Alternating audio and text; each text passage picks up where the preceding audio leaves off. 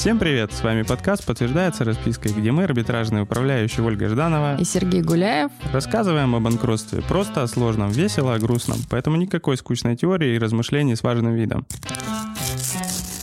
Ну что, всем привет! С вами сегодня снова наш подкаст подтверждается распиской. Сегодня у нас очередной мега интересный выпуск, потому что у нас снова гости. В гостях у нас сегодня Денис Саушкин, очень крутой уголовный адвокат, который является старшим партнером адвокатского бюро ЗКС, наверное, одно из лучших бюро, которое занимается сопровождением уголовных дел, скажем так. Денис, привет! Привет, привет! Что-то как-то с таким представлением я немножко застеснялся, засмущался. Ладно, ладно, зачем тут лишняя скромность? Ну и, наверное, стоит поговорить о том, зачем же мы позвали Дениса. Да, мы, наверное, хотим поговорить сегодня об уголовных рисках, которые возникают применительно к делам о банкротстве, потому что там есть как и специальные составы, которые только на банкротство распространяются, так и составы общие, там, преступлений в сфере экономической деятельности, которые тоже могут возникать при рассмотрении дела о банкротстве. Кому эти составы могут грозить, как они вообще работают, живы они вообще не живы, как они расследуются, как можно их либо там продавливать, либо от них защищаться. Ну вот, наверное, в таком ключе мы сегодня поговорим про разные виды предусмотренных Уголовным кодексом преступлений, которые мы можем хоть как-то притянуть к банкротству. Ну, наверное, стоит сказать, да, за что у нас вообще предусмотрена уголовная ответственность именно в банкротстве. Наверное, самый такой известный распространенный состав — это преднамеренное банкротство, да, то есть уголовная уголовная ответственность за преднамеренное банкротство. Здесь я, наверное, попрошу Дениса рассказать вообще, насколько... Ну, или как вообще, с чего начнем? Расскажем, наверное, сначала, что это такое? Ну да, я думаю, сначала нужно сказать, что такое вообще есть преднамеренное банкротство. Ну давай, наверное, давай, Сергей, тогда тебе слово, а потом нам Денис расскажет вообще, Работает ли это? Преднамеренное банкротство — это ситуация, когда у нас должник, либо там руководитель должника искусственно создает ситуацию неплатежеспособности. То есть не делая он каких-либо преступных действий, предприятие могло бы быть вполне рабочеспособным, рассчитываться по своим обязательствам, но реализуя какие-то свои там преступные мотивы и цели, у нас общество доводится до банкротства и становится неспособным рассчитываться по своим обязательствам. Казалось бы, что сюда может подойти вообще любое дело о банкротстве, где был вывод зафиксирован активов, но на практике это далеко не всегда так, и вот здесь, наверное, Денису уже лучше рассказать, как это происходит. Ну, друзья, давайте, наверное, все-таки чуть пошире сначала возьмем. В Уголовном кодексе есть три состава, в котором есть слово «банкротство». 195-е – совершение незаконных действий при банкротстве, 196-е – преднамеренное банкротство и 197-е – фиктивное банкротство. Пойдем от последнего, потому что это самая мертвая статья, которая есть в Уголовном кодексе. Дело в том, что по 197-й, так называемый называемому фиктивному банкротству не было ни одного приговора с момента того, как она была введена в Уголовный кодекс. В чем проблема? В свое время сконструировали под э, текущую версию закона о банкротстве, а потом просто этот закон поменялся. И несмотря на то, что, в принципе, к банкротным составам в Уголовном кодексе есть определенное внимание, и самое последнее изменение, которое было, это в 2021 году внесли изменения в 196-ю серьезную, расширив, об этом поговорим чуть позже. За 197 что-то как-то никто не берется. Связано это с тем, что та конструкция, которая описана в диспозиции 197, она просто-напросто не рабочая, исходя из закона о банкротстве, потому что там на чем это базируется? Там указано, что объявление себя банкротом. Ну, люди, которые занимаются банкротством, в отличие от меня, знают, что банкротом объявляет вообще не сам себя кредитор, а не сам себя должник, а непосредственно суд. И поэтому она и не рабочая, и поэтому нет ни одного приговора. Что касается поправок последних, которые были, это в 195-ю. В чем существенная разница? Тем, что туда ввели КДЛ. Ну, прям вот существенно, если говорить. Ее структурно сильно переработали под текущие реалии, и статья стала такая более прокредиторская для того, чтобы не только через субсидиарку догонять КДЛ, но и через уголовку. Скажи, пожалуйста, вот у нас с Сергеем, наверное, как у арбитражных управляющих, по нашему опыту общения с органами нашими, да, и вообще попытками возбудить уголовное дело по данным статьям, ну вот в моей практике на самом деле был один случай, когда мне удалось возбудить уголовное дело, которое в дальнейшем было прекращено, но так, чтобы вообще что-то там куда-то дошло до какого-то итога, ну вот у меня в практике такого не было, насколько я знаю, у Сергея тоже. Именно вот по этим статьям, да, 195 и 196. И вообще у меня сложилось впечатление при общении с работниками полиции, что они не сильно понимают вообще, как там можно что-то расследовать, и о чем идет речь, и старается все это дело переквалифицировать. Очень хороший вопрос. В принципе, ответив на него, мы сегодняшний подкаст можем и закончить. Так как просили практику, пожалуйста, практику, почему такое происходит. Исторически банкротные составы, они были так называемой небольшой и средней тяжести. И надо понимать, в правоохранении царица всего это не признание, а статистика. И всегда все правоохранители взвешивают соотношение затраченных сил на эффект. С них больше всего спрашивают за тяжкие и особо тяжкие преступления. Это важный процент в показателях и так далее. Поэтому банкротные составы, когда они были небольшой и средней тяжести, они были просто неинтересны, в том числе и в связи с тем, что там же надо очень много работать. Суть доказывания по 196, раз мы к ней возвращаемся, преднамеренное банкротство, она же получается как сконструирована. Это не обязательно а, процедура должна быть введена. То есть еще до процедуры, э, если имеется основание утверждать, что наличествуют умышленные действия доведения до неплатежеспособности, именно, а не конкретно уже до как до процедуры, то тогда можно привлечь там, виновное лицо. Но мы также с вами знаем, что в части банкротства есть определенные конкурсный должен провести анализ, по результатам которого установить наличие признаков. При этом наличие этих признаков достаточно для правоохраны, это очень сложная процедура. Там же есть коэффициенты вот эти, вот это все надо смотреть, это надо делать. Это говорит о том, что нужно проводить достаточно сложную экономическую экспертизу. Ее делают не так много из тех, кого можно привлечь по уголовке. И самое неприятное, ее делать очень долго. То есть вот эти вот там 6, 9, 12 месяцев, которые делается подобного рода экспертиза в рамках уголовного дела, ну, она неинтересна. Потом, опять-таки, достаточно все не очевидно на стадии возбуждения. Более того, Показательным является значит, выступление одного, он начальник банкротного отдела управления экономической безопасности МВД РФ. То есть это прям вот топ-топчик. И вот этот товарищ, когда был в интерфаксе, прямо задали вопрос, расскажите, а как вы там, в чем проблема доказываете, мы вам там все принесем, вы, пожалуйста, там проведите мероприятие. И он говорит, слушайте, ну, если честно, то вот наш отдел, он был налоговым.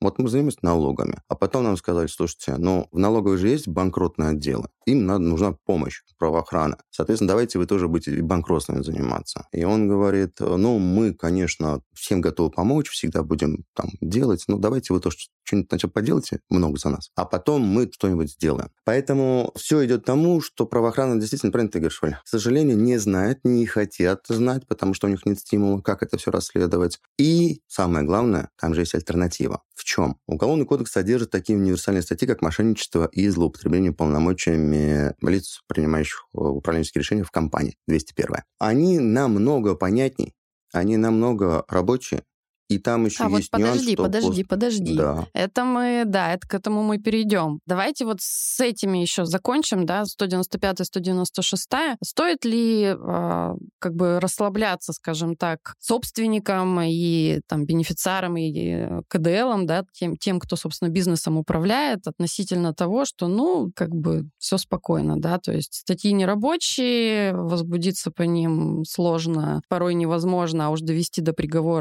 еще сложнее сложнее. Я, кстати, статистику, честно говоря, не знаю. По 196 там 195 это вообще есть какие-то приговоры? Есть приговоры, и как раз я продолжу топить за 159 за 201 Отвечая на твой вопрос, стоит ли переживать? Стоит. У них нет таких прям очевидных рисков по 195 196 но есть риски по 159 и 201 Уж кому-кому, а не юристу, который догнал одного товарища, у которого есть приговор по 159 мне рассказывать. Доволен. Ну, вот это-то как раз, да. Мы, собственно, с этим и столкнулись, когда пытались наших злостных, скажем так, э, должников привлекать. То есть мы как раз столкнулись с тем, что 195 и 196 статьи нерабочие. И, в общем, адвокаты, с которыми мы консультировались, нам и раскрыли глаза на то, что а, есть прекрасные рабочие статьи, и по ним нас органы следствия вообще прекрасно работают. Ну и 196-ю-то у нас же там прекратили. Вот как раз-таки там применяли еще старую редакцию до изменений, э, и он же там, вот этот товарищ, был фактическим КДЛом, а не на документах. То есть он в Игрюле-то не был директором. И вот как раз-таки у нас в связи с этим 196-ю-то там и прекратили, потому что там был формальный вот этот состав, что руководитель либо учредитель еще до изменений в 196-й. И поэтому вот мы по 196-й пролетели это просто вообще по формальному этому критерию, его даже не стали там расследовать толком. А у меня еще такой буквально коротенький вопрос про 196-ю в ее текущей редакции. То есть там есть часть первая, в которой, в общем, это все описано, и там срок лишения до 6 лет. И часть вторая, когда преднамеренное банкротство совершено контролирующим должника лицом, и там уже до 7 лет. А вот вопрос в плане практики вот этого, а кем у нас еще там может быть банкротство допущено, кроме как неконтролирующим лицом? В контролирующие лица же и официальные директора попадают в любом случае. Понятно, для чего ее расширили, чтобы как раз туда включать вот этих теневых бенефициаров, которые оказывают влияние на деятельность. Но вот зачем вот эти две разные части, которые просто преднамеренное банкротство и преднамеренное банкротство по вине КДЛ? Но оно же ну, всегда будет по вине КДЛ.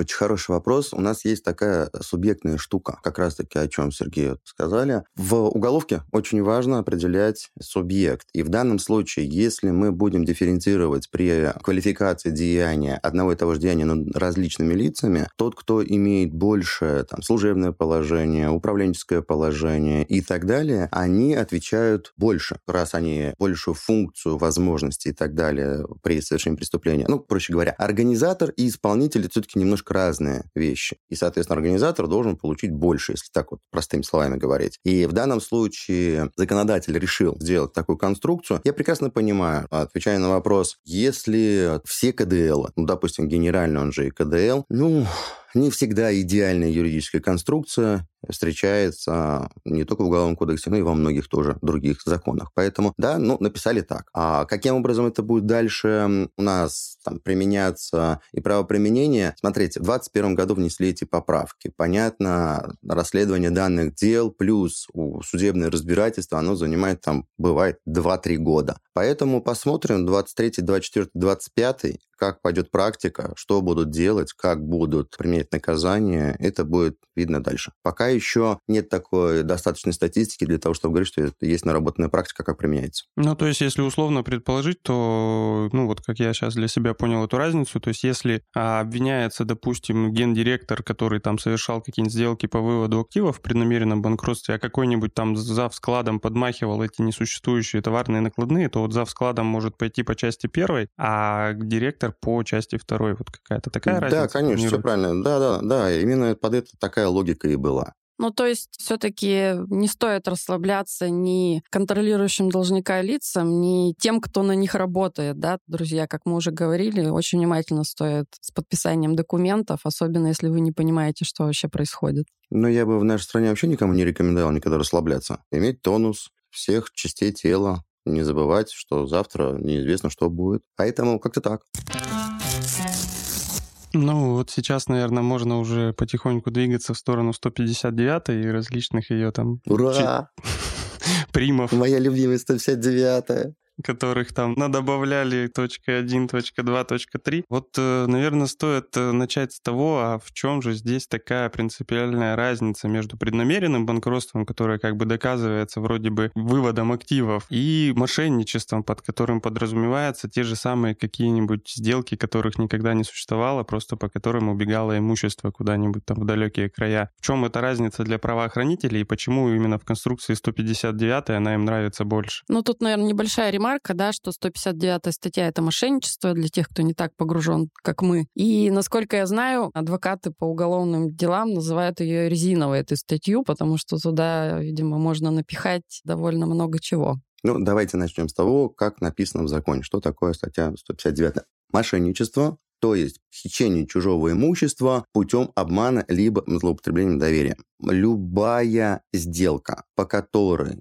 получается. Любое имущество, деньги, акции, там, недвижка и так далее, если будет установлено, что в процессе заключения данной сделки и получения этого имущества имел место какой-либо обман, обман в цене, обман в качестве и так далее, то с момента получения этого имущества данное мошенничество считается оконченным. Применяя к банкротным делам, почему она удобнее? Вот смотрите, предполагаем, что у нас есть сделка, допустим, собственник, у него есть определенная там кредиторка, допустим, на 100 миллионов. У него есть активы на 300 миллионов. И для того, чтобы эти 100 миллионов по каким-то причинам не платить, он берет и заключает сделку отчуждение этого имущества, которое на 300 миллионов. И куда-то отправляет на свою живопырку, которая там условно дается Кипру неинтересно, допустим, в Турции. Переставляет это активы, они уходят дальше, либо он их там блокирует так, что там, может ими распоряжаться. И с одной стороны, Здесь у нас, если мы доказываем, что это он сделал для того, чтобы не платить эти 100 миллионов, то тогда это у нас преднамеренное банкротство. Но идем дальше. Если у нас нет доказательств прямых, то есть допустим, генеральный, который переставляет актив, это КДЛ, бенефициар, он написал свою финику, для того, чтобы не платить эти 100 миллионов, мы с тобой вот эти активы на 300 миллионов по этому фиктивному договору, вот тебе реквизиты там, моей компании, отправь туда. Насколько вероятно, что мы это письмо где-нибудь найдем? Маловероятно. Иное какое-то доказательство. Ну, может, я не знаю, прийти финансовый директор, он же финик, прийти и сказать, слушайте, вот пять лет назад, перед тем, как эту сделку делать, ко мне пришел там, КДЛ и говорит, вот так и так, давай туда переставим. Вот он мне там принес на бумажке реквизиты, которые я вбил, мы сделали комплект договоров, и, короче, деньги ушли. Вероятно? Конечно, вероятно. В нашей жизни ничего не бывает невероятного, но крайне мало вероятно. И вот правоохранитель сидит, и у него что есть? У него есть сделка, по которой 300 миллионов ушли. И у него выбор. Либо мы занимаемся тем, что ищем где-то доказательства на преднамеренное банкротство, либо мы просто проводим финансовый анализ, по которому говорим, что 300 миллионов, фиксируем то, что это аффилированная своя компания, и просто-напросто говорим, вот смотри, ты генеральный директор, вы же, это же не ваш 300 миллионов, не ваш, это юрлица же, вы по уставу просто сидите и исполняете свои обязанности. Но этот юридическое лицо – это не вы, не ваш кошелек. Окей. И вы, получается, из чужого кармана юрлицо чужое, не ваш карман. Вы переставили на подконтрольное себе третье лицо. У нас возможно мошенничество в пользу третьего лица, при этом не обязательно доказывать что это третье лицо подконтрольный генеральный директор. Все, любому третьему лицу отчудил, и все. Вот он, состав мошенничества. И вопрос, а правоохранитель зачем дальше голову себе ломать? Зачем ему тратить время, чтобы доказывать, что это было под банкротство, вдруг не под банкротство, а там начнется, что у нас была не только кредиторка, у нас была еще дебиторка какая-то там дружественная. Вот это. Зачем ему это надо? Он просто после того, как доказал, что активы юридического лица по заведомо фиктивной, подложной сделке ушли на любое третье лицо, у него просто выбор. Он вменяет либо мошенничество, либо 201 злоупотребление, потому что у нас злоупотребление – это, там тоже не генеральный директор прописан, там лицо, наделенное управленческими функциями, под которые подтянуть можно кого угодно, потому что там организационно-распределительные и административно-хозяйственные. Нигде нет, ни в каком пленуме нет детального разъяснения, что это такое. Да, мне вот как раз по 201 интересно, потому что как-то с мошенничеством, я не знаю, мы тоже довольно часто с этим, как арбитражный управляющий, сталкиваемся, да, там пытаемся привлекать недобросовестных КДЛ, как-то пишем заявление в полицию по этому поводу, даем пояснения. Более-менее у меня здесь как-то укладывается. Вот с 201 мне ничего не понятно, да, то есть э, как-то она реже используется. Расскажи, насколько она опасна, да, или насколько она является, наоборот, действенным инструментом для управляющих, которые пытаются пресечь вот все эти злоупотребления и как-то наказать. Вообще рабочая, какие риски, да, есть попасть под вот эту вот всю мясорубочку 201 статьи? ну, риски достаточно большие, а тем более они увеличились, когда пленум в своем разъяснении по 201, там просто в 201 есть две части. Вторая часть, она до 10 лет тяжкая. И вторая часть, там при возникновении тяжких последствий. И пленум отписал, что дальнейшее банкротство – это тяжкие последствия. Соответственно, если вдруг любое лицо, наделенное управленческими функциями, в компании, оно будет делать какие-то действия, которые повлекли вот эти тяжкие последствия, то там наказание до 10 лет такое же, как по 159 части 4. Но 201 по общей практике, она все-таки к лицам, которые, ну, как-то записаны в компании, имеют какую-никакую должность. Там чуть посложнее привлекать там, бенефициара длинного, Поэтому для вот таких вот случаев вообще 159 универсальная потому что там субъектный состав вообще не нужен. Что важно в 159 это наличие, там, во-первых, четко указано, что четвертая часть особо крупный размер. Это свыше 1 миллиона рублей. И все. Там не нужно ни группу доказывать. 159 четвертое, там два элемента. Либо это особо крупный размер, либо организованной преступной группой. Можно для желающих развлекаться с организованной преступной группой следователя, а можно просто группа лиц вторая часть. Ну, если ущерб свыше 1 миллиона, то это автоматически четвертая часть идет. И поэтому она вообще вот для правоохранителя удобная, понятная, причем не только для следователя, понятно, для суда. И я бы рекомендовал все-таки, как бы это ни звучало, ну мы же как у нас научпоп же сегодня, все-таки изначально, если вы хотите кого-то догнать по уголовке, разговаривайте на языке тех людей, к которым вы идете правоохранителей. На их языке им самое понятное – это 159 мошенничество. У меня вот два вопроса возникло вот из всего, что мы только что услышали, про организационно-распорядительные функции. Я сталкивался с таким мнением правоохранителей лично по своему делу. Какая была ситуация? Ночью гендиректор приезжает на трех фурах на завод, сгружает в эти три фуры весь завод почти, станки, материалы, все, что есть, все оставляет голые стены и уезжает в закат. Накануне банкротства. Мы там, понятно, это все ищем, оспариваем сделки, там прочее-прочее. А я обратились в полицию с заявлением там хоть мошенничество, хоть преднамеренное, что хотите, выбирайте, хоть просто хищение. Они отказали в возбуждении с мотивировкой. Так это же директор, у него же есть организационно-распорядительные функции в отношении имущества общества. Ну вот он приехал, организационно распорядился и куда-то поехал дальше. Он же может, у него же есть такое право распоряжаться имуществом общества. Он приехал и распорядился. А дальше сказали тебе, что иди в свое гражданское дело и там разбирайся да, да, да, да, да, да, да. И там вот у вас тут есть какие-то долги, есть банкротство, отношения гражданско-правового характера, идите там разбирайтесь. Ну, ну, во-первых, это красиво. Вот как вот...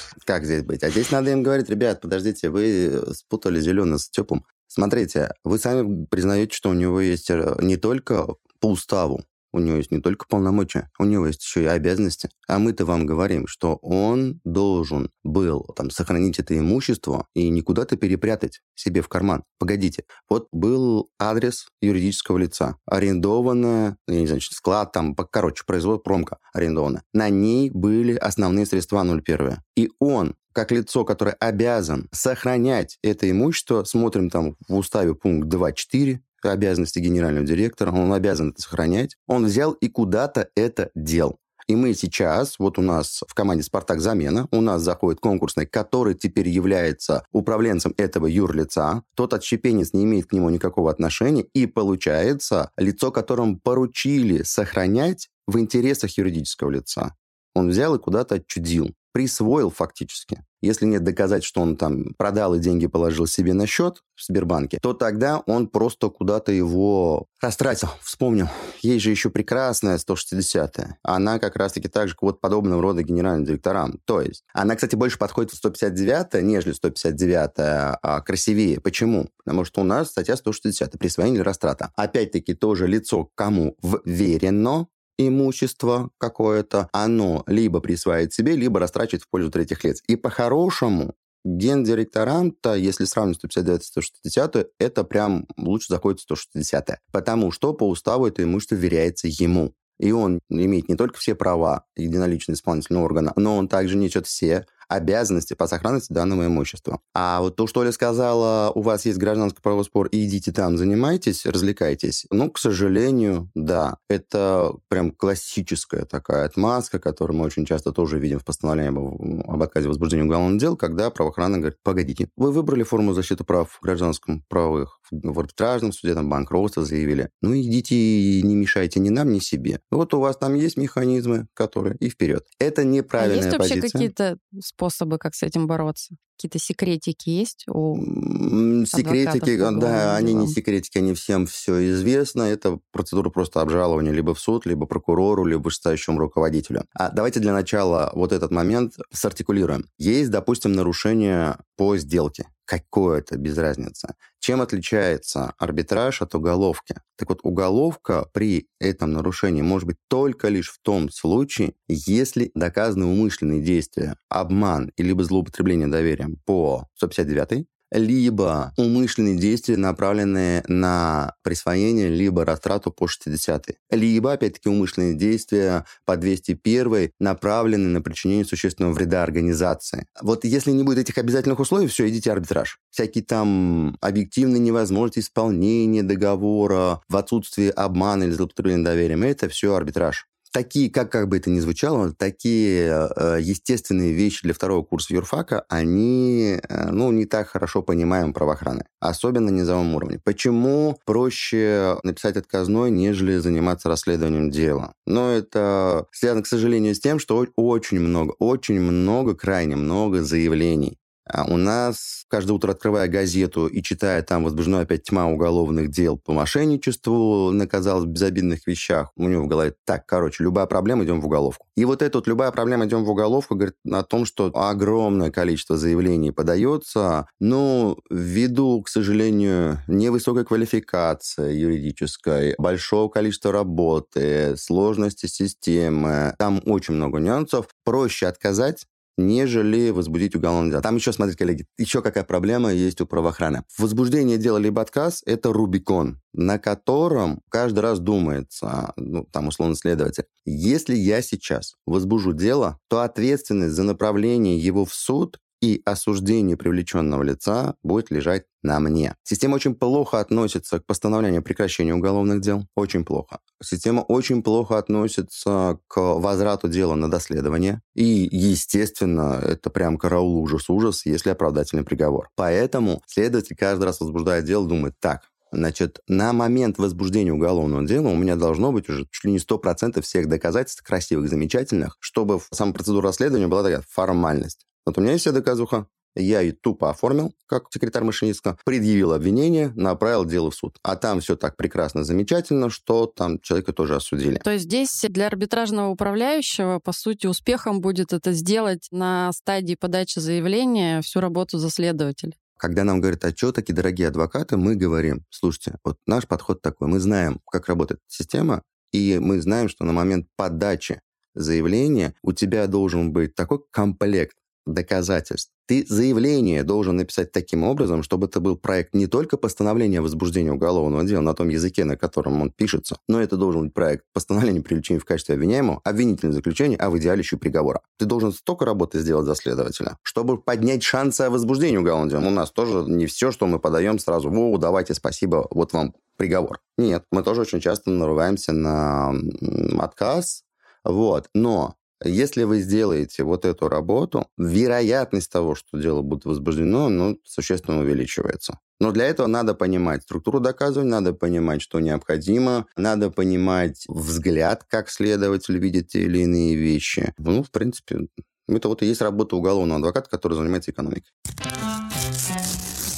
И вот у меня второй вопрос еще. Это по группам лиц разного рода. По там той же 159 проистекающей из банкротства, почему так не хотят привлекать э, вот всех участников там тех же сделок? У нас э, даже если суд признает сделку недействительной, одна из э, презумпций, которая там есть, то, что та сторона знала о противоправной цели совершения этой сделки. То есть у нас, если бы активнее использовалось групповое вот это вот понятие в тех же делах, а не только там в отношении отношении КДЛ. Наверное, в целом бы меньше было бы желающих э, выводить активы, потому что знали бы те, кто его получил, тоже могут быть притянуты. Но они там максимум проходят как свидетели. В большинстве случаев просто констатируется, что вот он тому-то вывел, и как бы э, это было неправильно, и все вообще. Почему в группу-то всех не затягивают, хотя там ни один и ни два человека это все делали, и сам по себе КДЛ-то, может быть, один и не смог бы столько, не получив согласия стольких лиц на то, чтобы пораспихать им активы. Ну, это вторая аксиома правоохраны. Хороший свидетель лучше плохого обвиняемого. И достаточно часто следователи при понимании, каким образом была структурирована сделка, при понимании, что, вот смотрите, у нас есть главный злодей, который отчуждает. У него есть группа товарищей, которые ему в этом помогли.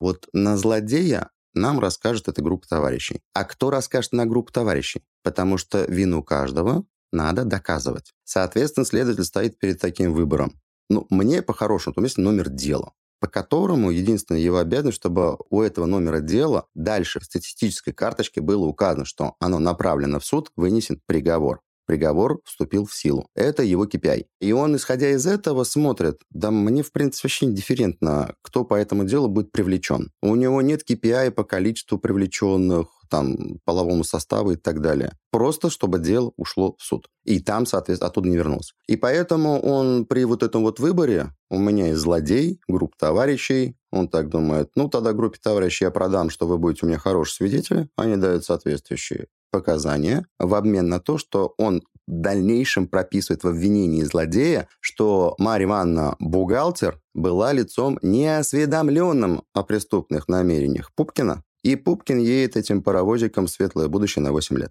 Вот поэтому так это все и делается. Вот я сейчас тебя слушаю, у меня такая идиллическая картина возникает. То есть как будто бы, ну, можно так себя спокойно чувствовать, расслабленно, творить, что хочешь. Крайне низкая вероятность э, какого-то уголовного преследования. Или все таки это не так? И если это не так, то что стоит иметь в виду, как защищаться, и стоит ли вообще защищаться, или, ну, не привлекут же все равно. Давайте мини-ребус. Коллеги, что такое РТК в РТК? Ростелеком в реестре требований кредиторов. Здесь каждый раз, когда лицо что-то делает, сейчас мы про Ростелеком вообще это к слову пришлось, это просто мы сейчас банкротный РТК. Он же не знает, кто ему в РТК-то зайдет. И здесь мы по тем кейсам, которые мы видим, допустим, кейсы должников, которые доходят до суда, ты никогда не знаешь, на кого ты нарвался. Причем, условно говоря, твой бизнес делает задолженность у тебя кредиторка перед какой-то ромашкой, а потом эта ромашка, ну, просто устав от тебя, она кому-то уважаемым людям продает, и эти уважаемые люди делают из тебя докторскую колбасу. Тут я бы не стал, просто это, к чему? Я бы не стал кого-то обнадеживать, что вы можете курить большой бамбук и делать то, что хотите в стране. Нет. В чем прелесть нашего правоприменения? Ты не знаешь, на кого нарвешься. И поэтому я бы все-таки ну, не рекомендовал надеяться на то, что нет, уголовка не работает, и что там, главное иметь хорошего юриста по субсидиарке, которая меня не накроет мои активы там в Британии или во Франции. Нет, это так не работает. В последнее время, по крайней мере. Плюс еще не забываем, за некоторыми кредиторами может стоять государство. Причем в той формулировке, которая отписана в статье 20 Уголовного процессуального кодекса, государственными деньгами у нас являются даже не прямо полученные из бюджета. У нас был кейс, в котором государственные деньги были на пятом колене. Ну, оттуда ушли, там, там ушли в государство. И по цепочке сделок пришли к э, клиенту. После того, как щетка посчитала, прокуратура, короче, прямо сказала, это государственные деньги, а за госденьги ай-яй-яй очень большой ай-яй-яй, очень больной ай-яй-яй. Вот. И человек поехал в СИЗО думать, как так получилось. Никогда не просчитаешь, какие проблемы у тебя будут завтра. Поэтому я бы не стал вообще расслабляться в нашей стране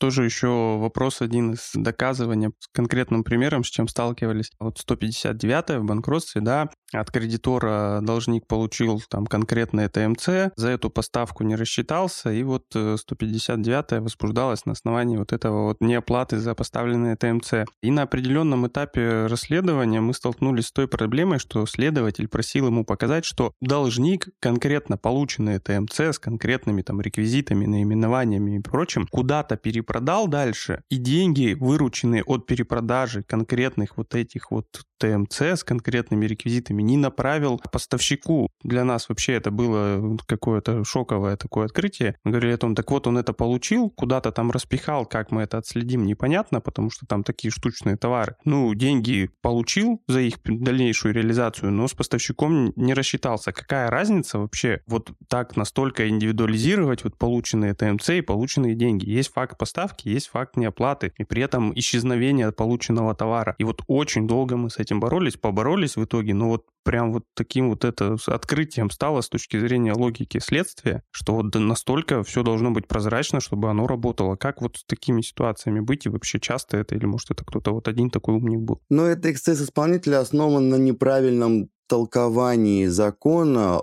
перемноженном в степень лени следователя, нежелание выполнять свои обязанности.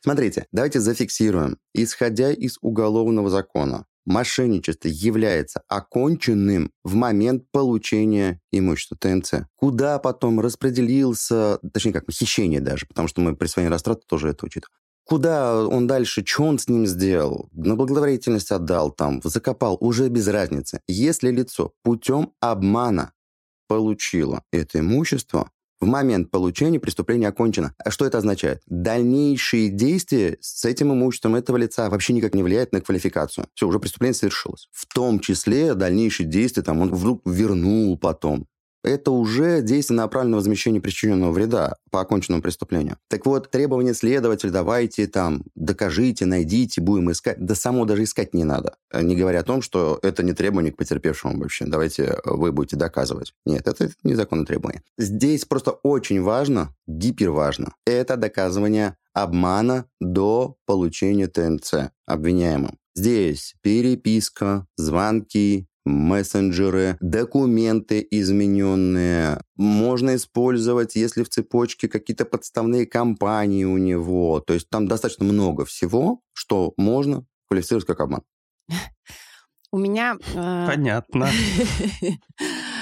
Денис, я знаешь, что хотела спросить? Вот вообще в твоей практике, в практике вашего бюро, там, насколько сейчас актуальна тема, связанная с банкротствами? Есть ли какое-то ощущение там увеличения таких дел или наоборот, на чьей стороне чаще приходится выступать? Просто вот такая статистика ваша личная интересна. Ну, она такая довольно унылая в этой части. Господи, она ровно такая же, как вся концепция, что происходит в стране. Вот у меня сейчас два кейса. Один по 201, другой по 159.1. Вот Сергей говорил, это мошенничество в сфере кредитования. Оба вытекающие из, естественно, банкротства. А, секундочку, связанные еще с банкротством, это классика налоговые дела. Там вообще это прям стандартная ситуация.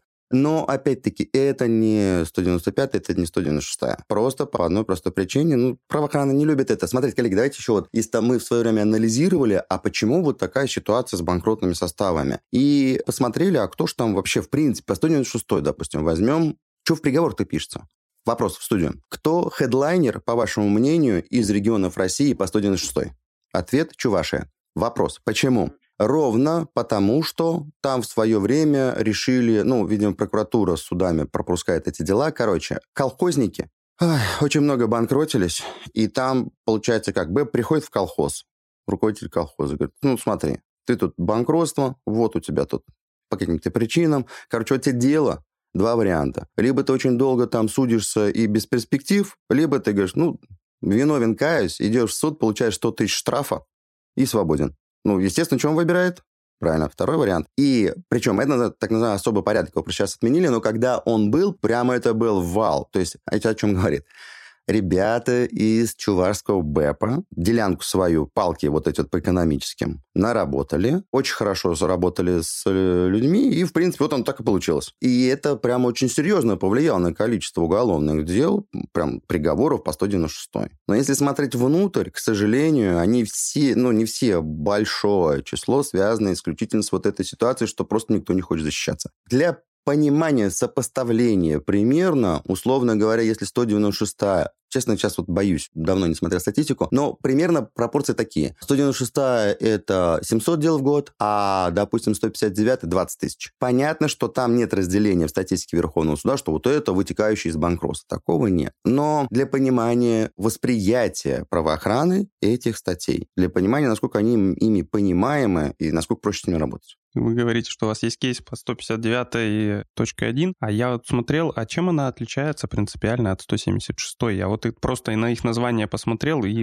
для себя не понял, если честно. Это прекрасный вопрос, а просто э, вкратце. Самое интересное, в этом кейсе мы тоже говорили, что, ребят, смотрите, здесь 176-я, э, ну, при определенных обстоятельствах, мы и 176 не признаем, но... Вы сначала скажите, что за 176-я тут как бы не забывайте, что мы не только втроем. Незаконное получение кредита. Статья 176 – незаконное получение кредита. Статья 159.1 – мошенничество в сфере кредитования. Фундаментально просто одна разница. Мошенничество в сфере кредитования, она в том случае, если там был реальный обман банка. Уверены, люди там неправильные документы составляли и так далее. А незаконное получение – это когда не было обмана, но вы просто не имели права получить, ну, там, залог, допустим, необоснованный, и дальше его не обслуживали. Вот еще там какой момент, и дальше не обслуживали этот кредит. Мы недавно получили по этому делу третий дослед из суда, вот буквально на прошлой неделе. Там, кстати, интересен тоже вопрос, какая разница между 159 первой и 159 в отношении КДЛов. Так вот, если Там привлекается по делу КДЛ, и суд сказал, что 159 первое возможно только в отношении тех лиц, которые являлись руководителями компании официально. А если это КДЛ, который не имел отношения к руководству, то тогда будет мошенничество чистое. Чистое 159. Это, кстати, тоже вот важно на будущее. Поэтому изначально просить в отношении КДЛ, чтобы возбудили 159 первую, не нужно. Нужно сразу чистую 159. Там еще в чем нюанс? Дело в том, что 159.1, она мягче, чем 159 чистая. И если следствие возбудит 159.1, направит в суд, то суд сам не может перейти со 159.1 на 159, потому что она тяжелее. Это прямо запрещено законом судом. Потому что на более мягкую, допустим, со 159.1 на 176 незаконное получение кредита, он может перейти, потому что она легче. А вот тяжелее нельзя. Поэтому я бы рекомендовал в подобном ситуации писать все-таки сразу на чистую 159, чтобы не было потом досов. Ну и вот э, буквально вскользь уже упомянули, а на самом деле тема интересная по поводу налоговых да, преступлений. Действительно, сейчас довольно много банкротств, где у нас является одним из кредиторов налоговая, а если еще брать у нас последнюю практику, когда мы теперь в банкротстве налог на прибыль должны платить, налоговая будет вообще у нас в каждом деле. Но мы здесь говорим сейчас про задолженность, наверное, которая у нас образовывается до начала банкротства. Много сейчас вообще дел, которые у нас переходят из э, вот таких гражданско-правовых отношений в уголовные, связанные связанных как раз с налогами. Я так поняла, что у тебя таких дел достаточно. Их больше там, чем других, связанных с банкротствами. Ну, это, во-первых, связано с тем, что налоговые уголовные дела я, в принципе, люблю. Любим, умеем, практикуем. Значит, да, их достаточно много. Более того, вот эта вот э, последовательность действий, решение налоговой, передача дела следователю, возбуждение направления в суд, она достаточно хорошо отработана. Достаточно хорошо отработан механизм э, стимуляции должника в ходе уголовного дела все-таки погасить и прекратить уголовное дело по 28.1 УПК. Там обязательно погашение недоимки пени штрафа. Последние изменения, которые были в процессуальный кодекс, это стимулирование погашения недоимки до возбуждения уголовного дела, потому что до этих изменений была такая непонятная ситуация, что возбужденное уголовное дело можно прекратить по этому основанию, а не возбуждать дело нельзя. Это устранено, и сейчас можно не возбуждать уголовное дело, если погашен недоимки пени штраф. Там какая есть проблема, связанная с банкротством? Допустим, у нас просто достаточно много таких кейсов было, и сейчас эта проблема непонятно, как решать до сих пор. Вот смотрите, есть решение налоговое. Она встала в РТК с этой суммы, допустим, 600 миллионов. Следователь возбудил уголовное дело, провел экспертизу, а в уголовной практике, допустим, экспертиза снесла прибыль.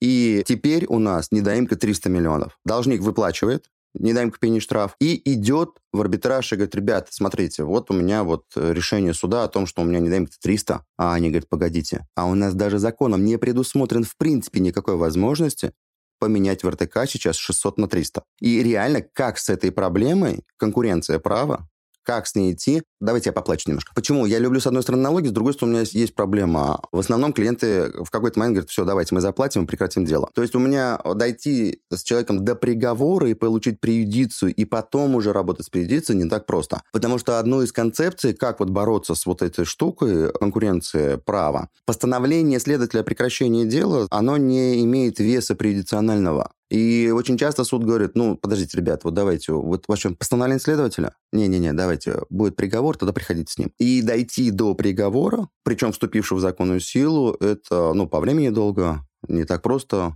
клиенты не хотят. И один из вариантов, как решать эту проблему, это только через приговор. А вообще уголовное дело возбуждается, и налоговая бежит с заявлением там, в полицию. От чего это зависит? От суммы? Или они уже видят какие-то признаки, да, что можно это квалифицировать как преступление? Ну, это же по итогам проверок, наверное. Правильно. Как правило... Какие-нибудь выездные проверки, наверное, проводят. Ну, давайте так. Налога должна провести проверку обязательно ВНП. По ее результатам должно быть решение, и только при наличии решения в текущем уголовном процессе они могут передать дело следователю, который практически всегда автоматически возбуждает уголовное дело. И тогда оно, соответственно, идет процедура. Минимальная сумма самой недоимки без пени и штрафа составляет 15 миллионов рублей. Но от 15 до 45 миллионов рублей недоимка – это первая часть небольшой тяжесть, там срок давности после окончания периода на оплату данного налога составляет 2 года. То есть есть. Условно говоря, то, что там в 19 было, сейчас уже даже возбудить нельзя, потому что истек срок. Часто налоговая срок пропускает? Нет, они просто смотрят, что свыше 40 миллионов, сейчас у них 6 лет срок давности, 45. И они просто, ну, у нас так много решений, при которых больше 45. По Москве вообще непроверенные слухи, что они же предпроверочный анализ делают, и, условно говоря, если они видят меньше 50 миллионов ВНП, они туда даже в этот не ставят. Но это не подтвержденная информация, так злые языки говорят. По региону может быть по-другому. Не, я видел достаточно давно проверку на 22 миллиона. Ну, давно было уже. Если у вас есть налогоплательщики, которым можно начать 300, 600, 800 миллионов, ну, что вам тратить э, ресурсы на 22 миллиона? Вся работа, я вот слушаю сегодня целый наш выпуск, как будто что налоговая сейчас, что следователи, все только исключительно путь меньшего сопротивления выбирают, и только тогда, если есть результат на, при наименьшем сопротивлении, тогда что-то начинает работать. Вот в качестве вывода сегодняшней беседы можно закрепить. Я очень рад, что как практикующий не теоретический, а практикующий юрист, донес до вас эту мысль. На этой оптимистичной ноте, я думаю, надо нам подводить итоги. Спасибо, Денис, классно пообщались, было интересно, много чего нового узнать именно от человека, который максимально в это погружен. Поэтому я думаю, что интересная, полезная беседа получилась и для тех, кто будет нас слушать, и для нас самих. Коллеги, спасибо вам. Да, спасибо большое, очень интересно было. Вы интервьюеры огонь. Спасибо. Так, всем ну пока-пока. Что, да, всем пока. Я еще скажу, что не забывайте, пожалуйста, подписываться на, на наш подкаст «Подтверждается расписка». Еще у нас есть классный телеграм-канал одноименный «Подтверждается распиской», где мы публикуем анонсы и много чего, что у нас не входит э, в наш подкаст. Да, всем пока. Спасибо, пока-пока.